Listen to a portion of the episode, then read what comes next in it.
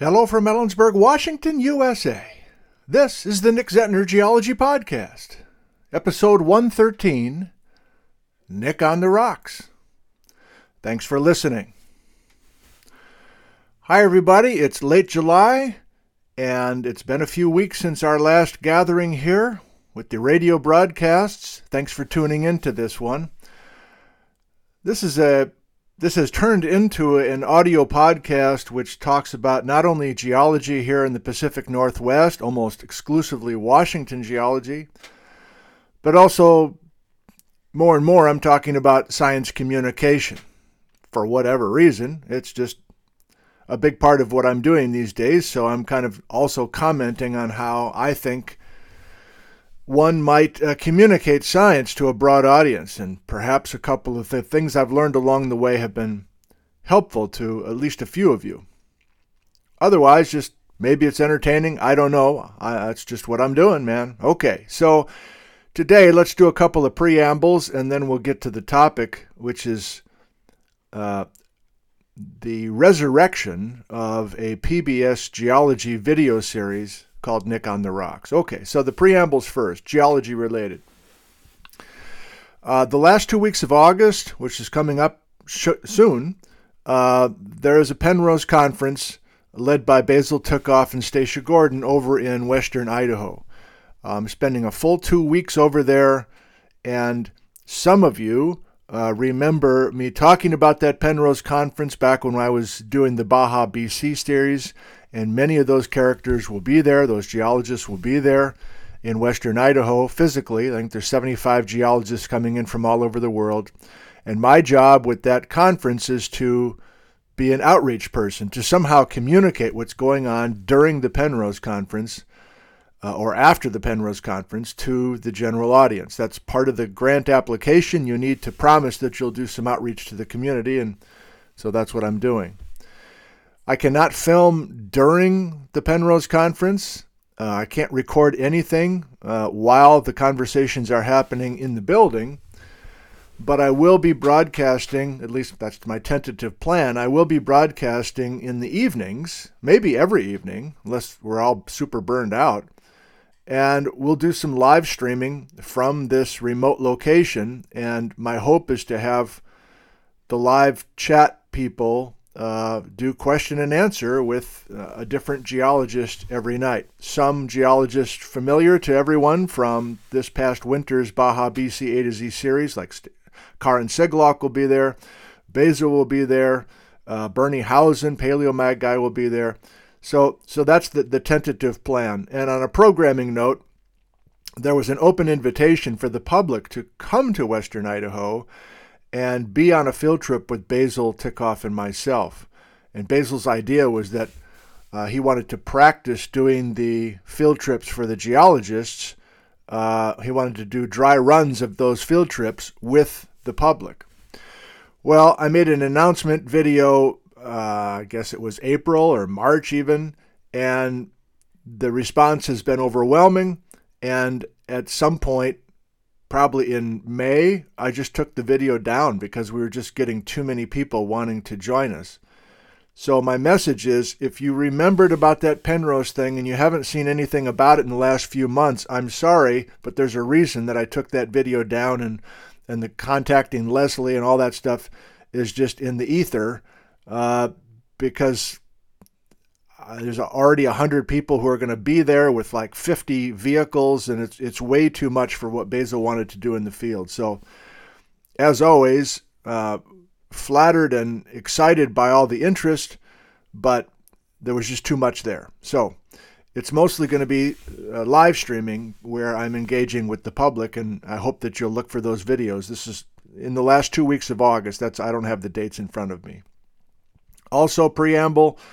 Uh, I've made a breakthrough courtesy of YouTube viewer Ryan in Springfield, Illinois, who drove from Springfield up to Chicago on a day a couple weeks ago, brought his iPhone, got himself into the University of Chicago's Special Collections Library, worked with the librarians, got permission to take photos of Bretz's handwritten sketches from the 1920s. This is the Ice Age floods we're talking about.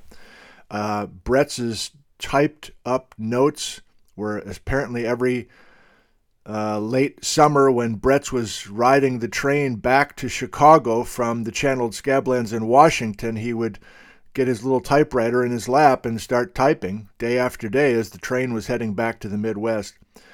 So Ryan not only took photos of many of those summer's notes, but he put them in PDF form. He emailed the PDFs to me.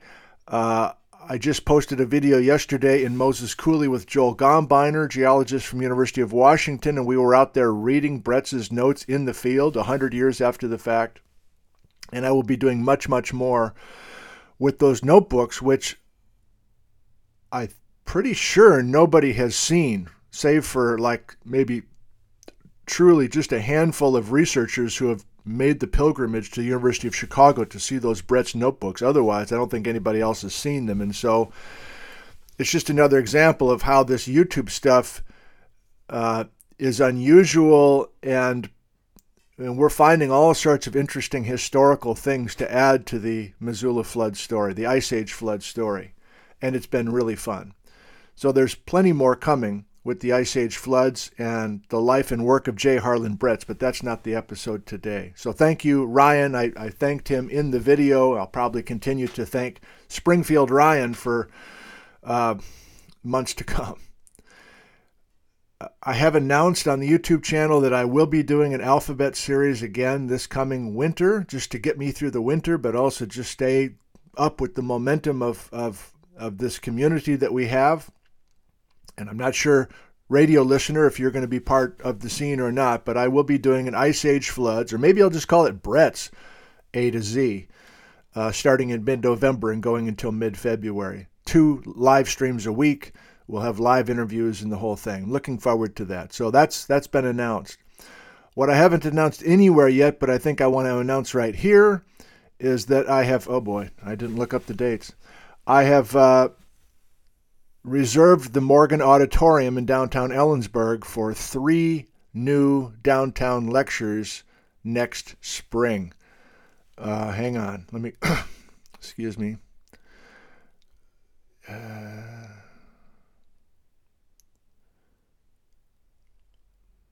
oh man. What day's Easter?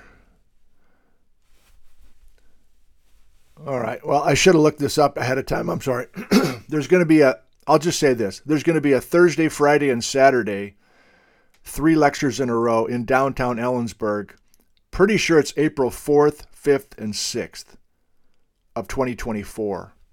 And I think I'll announce that in YouTube form soon because you know, some people will want to come, I think, from a long way away and they'll be, they'll night, be night, they'll, they'll want to be here and they'll want to know that date. Um, uh, much in advance. So what you know, it's it's not even August, and I'm announcing three downtown lectures in downtown Ellensburg, Washington, in early April of 2024. But I don't know, just getting that out there will, I think, uh, just motivate me to con- continue to work on these lectures. I, I, that's the wrong way to say it. I enjoy it. I don't need motivation, I guess, but I'll probably do three new Bretz lectures where I'll try to synthesize all the stuff that I've been learning since April 1st when I started this Ice Age flood stuff. So if you've been seeing those Ice Age floods videos, um, I continue to push ahead with some new thoughts. I've done that with you here uh, with the most recent audio podcast called Older Glaciations. And three audio podcasts ago, there was an episode called Spokane Glaciation. And uh, I'm continuing to really enjoy new angles on the work that's already been done by the master of all of them, J. Harlan Bretz, and it's really been fun. I suppose there's a chance that at some point, if I'm still talking about Bretz four months from now, which is almost certainly the case, I may lose some folks. They're like, this guy's, I guess this guy's out of ideas. They're talking about me. I guess this guy's out of ideas. He just keeps doing the same stuff over and over again. He's just talking about Bretz 100 years ago. Well, I I think if the if the programs continue to be uh, watched and listened to, we can see this narrative that's getting established, and we're just hanging new discoveries on these old thoughts. I don't even know what I'm trying to say right now, except that I'm going to be in this wheelhouse for a long time. I'm enjoying the hell out of it, and I certainly hope that many of the viewers will continue this this uh, exploration with me. And that's the other last thing I'll say with the preambles at the 10 minute mark, for goodness sake. I'm now recently leaning on the YouTube viewers. Like much of what we're unearthing, no pun intended, is is uh, historical documents, old photographs, old letters, uh, you know, and and as we know, the personal collections of letters and, and other things that have been collecting dust for 100 years are now starting to become digitized by reference librarians and made available, including all this Bretz stuff that hasn't been seen by anybody. So the viewers, Sharon in Malaga and Sharon in Colville, there's a lot of Sharons involved, and there's Springfield Ryan, and there's Brian. Uh, plenty, plenty of regular viewers are now uh, offering their skills and their time to find old maps, to find old uh, journal entries. And I'm not trained in any of this. I don't know anything about historical research and that sort of thing. But it's it's just a blast to be kind of in the middle of all this this uh, fun research, quote unquote. Okay. Uh, almost the 12 minute mark. Let's get to the topic today. And I need to be careful. Again, we're, we're talking about a topic with my name in the, in the subject. So, whatever. I, I guess I just, I just want to update people and also talk about a series that you may or may not know about. Okay, well, what do I want to say here? So, it wasn't my choice to come up with the phrase Nick on the rocks I thought it sounded a little bit uh, pretentious, and it maybe does rub people that way. Um, but it, it, it, works. I can all I can say is it works. People that I don't know will uh, visit with me and or they'll recognize me and say, "Hey, Nick on the rocks." Uh, so I don't know about marketing and that sort of thing, branding, but I, I, I guess uh, one of the producers long ago, uh, video producers, came up with that um, moniker, and uh, it does work. So I am talking about a, a, a video program called Nick on the Rocks. And you're like, wow, really? Okay, so what is this? Is this different than your YouTube stuff? Yes, it is. Uh, what's the format? Well, there are 24 of Nick on the Rocks episodes that were created probably from something like 2015 to 2019 and they were created by Central Washington University. And they're short, they're five minute episodes. So the university, where I still work, thankfully, uh, had this idea uh, 10 years ago. Well, you know, there's all this interest in geology, and this guy teaching geology at our school seems to have uh, engagement with a lot of people. This is before the pandemic. This is before I was doing YouTube programs. This is before I had an audio podcast. This is just me leading public field trips uh, and uh, hosting uh, free public lectures uh, and had an email list, and that was about it. But Linda, who was the chief of staff at the time and the director of public affairs at Central, this is again back in 2014, 2015, said, we're going to take this geology guy and we are going to make some video programs here at Central Washington University, and we're going to give those short geology videos to the local PBS station, which is KCTS Channel 9 in Seattle. And we're just going to we're just going to give them those videos and we're going to get them to air them and we're going to make sure CWU is stamped on those uh, videos at the end so that people know uh, who made the videos and it's going to help market the university. That was the thought of, of Linda. And she was working with the PBS station over there a little bit as a part of the board or something like that. I'm not quite sure. So, anyway, there was a video videographer uh, here at Central by the name of Chris, And so Chris and I made these five minute episodes, mostly based in Washington.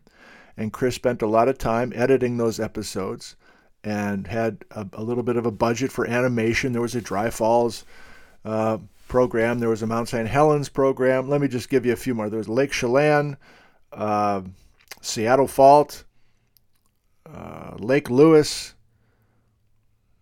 I'm just trying to think of Nick on the Rocks episodes that we filmed. A Bridge of the Gods, uh, Old Columbia River, giant lava flows. Uh, if you've been a regular viewer of what I've been doing over the years, uh, you're familiar with all these topics. And, and that's really the main point that it was pretty easy for me to come up with show ideas. The episodes are short. It would take me just a few minutes to email Chris and Linda uh, kind of some bullet points for the skeleton of an episode, and they would either go yes or no about whether they thought that there was enough kind of scenery to, to work. There was plenty of drone work with these episodes as well. And so it was, it was not much time on my end to just show up out in the field, meet with Chris, film some what are called stand ups, where you just stand and talk into the camera and get a bunch of takes of that stuff and, you know, I, I did enough field trip leading and had done enough just kind of learning on my own about these field trip spots uh, that, you know, I, I knew where the best places to film were. And Chris, in most cases, w- was unfamiliar with the area or didn't know any of the geology. And so he was like learning along with me. And then he would, after we would film out in the field, he would go back and, and film it a lot more, a lot more detail and fly the drone and then find the right music and do all his editing magic and so there's there's 24 of those things that you can find if you're interested on my uh, website called nickzentner.com and also I suppose the KCTS 9 YouTube page. I think you can watch those for free. Or if you just type in Nick on the Rocks into YouTube, I'm, I'm sure you'll you'll you'll get your way some somehow to, to those episodes they're short and sweet, and, and they received a little bit of acclaim uh, at, at, one point, a couple of awards. So it, it it was it was nice. Okay. Well, then the pandemic started, and suddenly we didn't have a season to film. We couldn't go out. It wasn't safe to go out and film. And then another season went by, and we were still kind of in this weird spot where people were working from home and everything else. And in the meantime, I had been discovering this YouTube world and this audio podcast world, and, and the audience was was live. The audience was immediately, you know, on the other end, and I was really enjoying that. And I was less and less interested in in filming episodes that would take months to edit and and uh, you know, also we're just in this really compressed form. So, to finish the story, there were four years where nothing was happening with the Nick on the Rocks episodes and the PBS stuff. And in that four years, Linda retired. There was a new university president. And Chris retired. I'm just going to have lunch at his house uh, in an hour and a half just to get caught up on what's going on with him in retirement. So I figured that was the end of it. And yeah, you get two Emmys at the end of the whole thing, and everybody's happy, and they're all uh, you know getting uh, pats on the back, and it's like, okay, well, mission accomplished. Well, the purpose for this audio episode here today is that this summer I've been out filming new episodes of Nick on the Rocks resuming the series after four years off. And you're like, oh, God, Chris and Linda came out of retirement? No. Instead, the channel in Seattle said, how can we get this Nick on the Rocks thing going again? Everybody, our viewers keep asking, you know, are there going to be any new ones? I'm tired of watching the reruns. Apparently, people still watch television, by the way. PBS is obviously an older demographic. I, I think that's obvious. I don't sit and watch television. I don't flip through the channels. I don't, you know, the, the, the, you're like, why would you do a five minute episode? Well, they're they're they're the model, at least for the Seattle PBS station, is we want locally created video content to show uh, for a few minutes before the top of the hour. You know, in between Nova and something else, we're going to toss in this. But again, you know, 20, 30 years ago, there were just a few channels and everybody was watching the same stuff. And, and now it's so fractured that I, I don't sit there and watch television, but again, from the people that I'm dealing with over the last few years, a lot of people are somehow finding these PBS episodes, and maybe it does mean that they're sitting at home watching on television. I don't know. But it worked. Uh, the demographic, the, the viewer numbers, the I don't know, do Nielsen ratings even exist anymore? However you quantify that, it's a big audience. And Linda, before she retired, worked hard to get Nick on the Rocks not only to show on the Seattle uh, KCTS 9, which you know is all the homes of, of Washington and up in British Columbia apparently, but then she worked out a deal with Oregon Public Broadcasting, so Nick on the Rocks had been showing, I guess, mostly in reruns uh, throughout the entire state of Oregon. Uh, she got Nick on the Rocks to air in Idaho, uh, in the Spokane PBS station, which reaches into Montana, I guess, and Alberta. I don't know. So it's a Pacific Northwest audience that uh, appears to know about this series, and there was enough um, constant rumbling about the series that that uh, the, the Seattle channel said, "Can't we get this going again?" Well, over the course of the last year, uh, this is mostly by email, but occasionally a Zoom conference or something with, with somebody over in PBS, and they're like, "Well, how can we get this going?" And I'm like, "Well, I'm not sure I'm interested, to be honest. You know, the, Chris and Linda have retired. It's just me over here. We're not going to make the episodes anymore. It doesn't look like there's nobody here to make them here at the at the university. And besides, I'm having a lot of fun doing my own thing."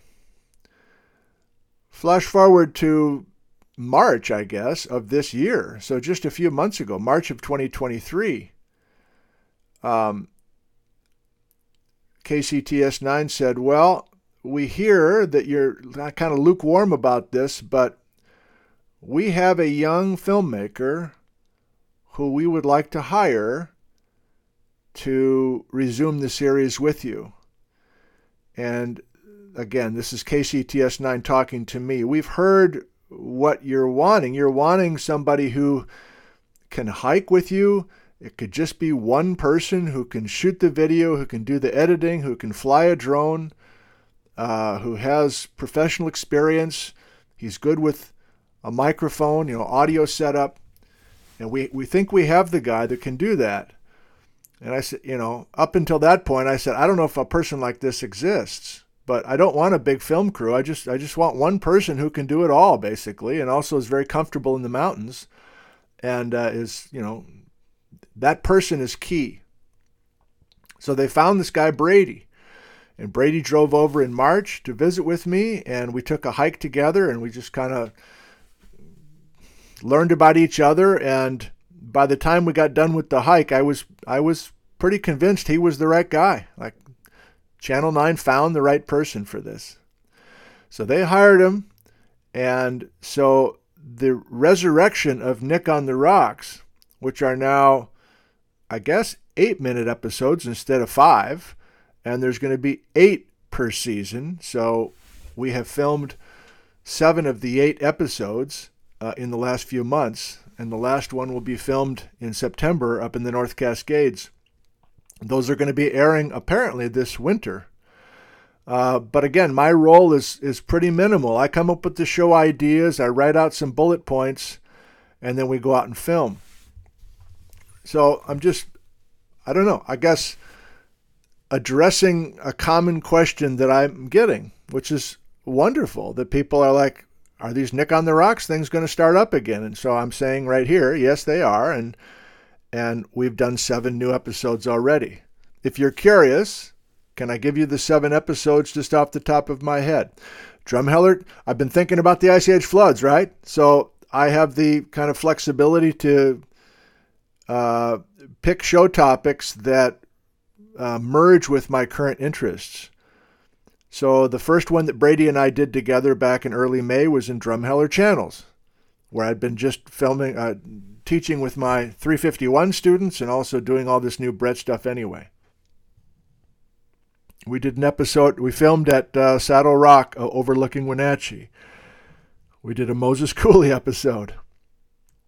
And then in the last two weeks, in mid July, we were based out of northwestern Washington, and Backcountry Gary, who's a longtime YouTube viewer, uh, who I didn't know before the pandemic, but has become a very important person uh, with these new Nick on the Rocks episodes because of his Forest Service experience. He's been able to uh, speed up the permit process. You may be surprised to hear that you have to get permission to film on Forest Service land or any kind of public land.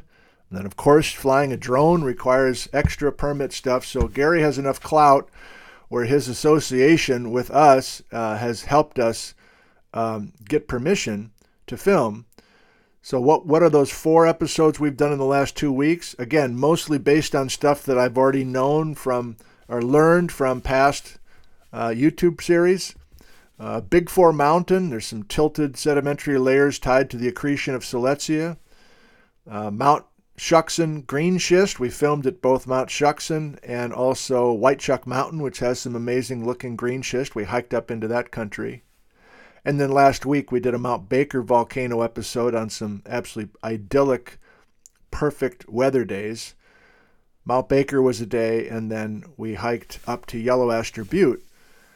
And again, here's this kid, Brady, who's got, feels like three different cameras, drone, microphones uh, in a pack that I think weighs 60 pounds. But it's all just on his back. He's got a little bit of water and food. And Yellow Aster Butte's not an easy hike. It's 2,000 feet up. Uh, we spent six hours up there filming this remote stuff and then back to the cars uh, before sunset. So it's it's a it's a resurrection of the series. Resurrection it's we're resuming the series, but it's going to look and feel different, and maybe radically different. It's a new guy filming it, um, and as I close this little self-important episode, if you are familiar with the YouTube stuff that I've been doing, you know the backyard intimacy, that whole sort of thing, hiking, looking into the camera long videos, probably too long, you know, but there's a certain rapport, there's a certain vibe that's totally me. And then the first four seasons of the Nick on the Rocks episodes were, were they were me, but they weren't really me. They were kind of a a uh, I don't know homogenized version of me. You know, I'm standing uh, in a kind of a static scene and looking into the camera and kind of doing what I consider old-fashioned science communication, where you're just kind of standing and pointing and it, it clearly worked. And and Chris was so good with the editing. I think that was his main strength, his editing more so than the video stuff in the field. That that that was the the scene. Well, this young guy Brady is and we've had a few discussions about this, but he's trying to find this middle ground between a rather traditional static look of the former Nick on the Rocks episodes, which were gorgeous, but kind of a detached, toned down version of me. That's on one end of the spectrum. The other end of the spectrum is is me, uh, you know, just being totally me in a very uh, informal, sometimes foul-mouthed, um, you know, dropping this and that, and there's no editing at all.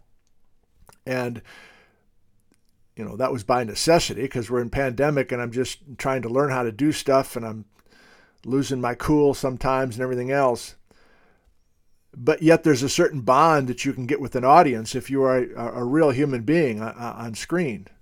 Brady's trying to find this this middle ground between the static professional thing, which is kind of detached from the landscape, and this amateur hour stuff in the backyard or when I'm just hiking by myself with an iPhone and a gizmo. So I've only seen one rough cut of the Drumheller episode, but I think he's good. I'm excited by the possibility of what he's going to be able to create, but he's got seven episodes worth of video that he needs to start editing. And uh, uh, I'll be just as interested as everybody else, maybe, to, to see what they are. Uh, but I have seen a little bit of the drone photography that he, or the drone video that he got from the Mount Baker area last week, and I'm like, oh my God, there's if it is radically different than the earlier episodes, I can't believe anybody's going to be disappointed because this kid is is finding the right angles with the right golden light to really make this stuff work. So,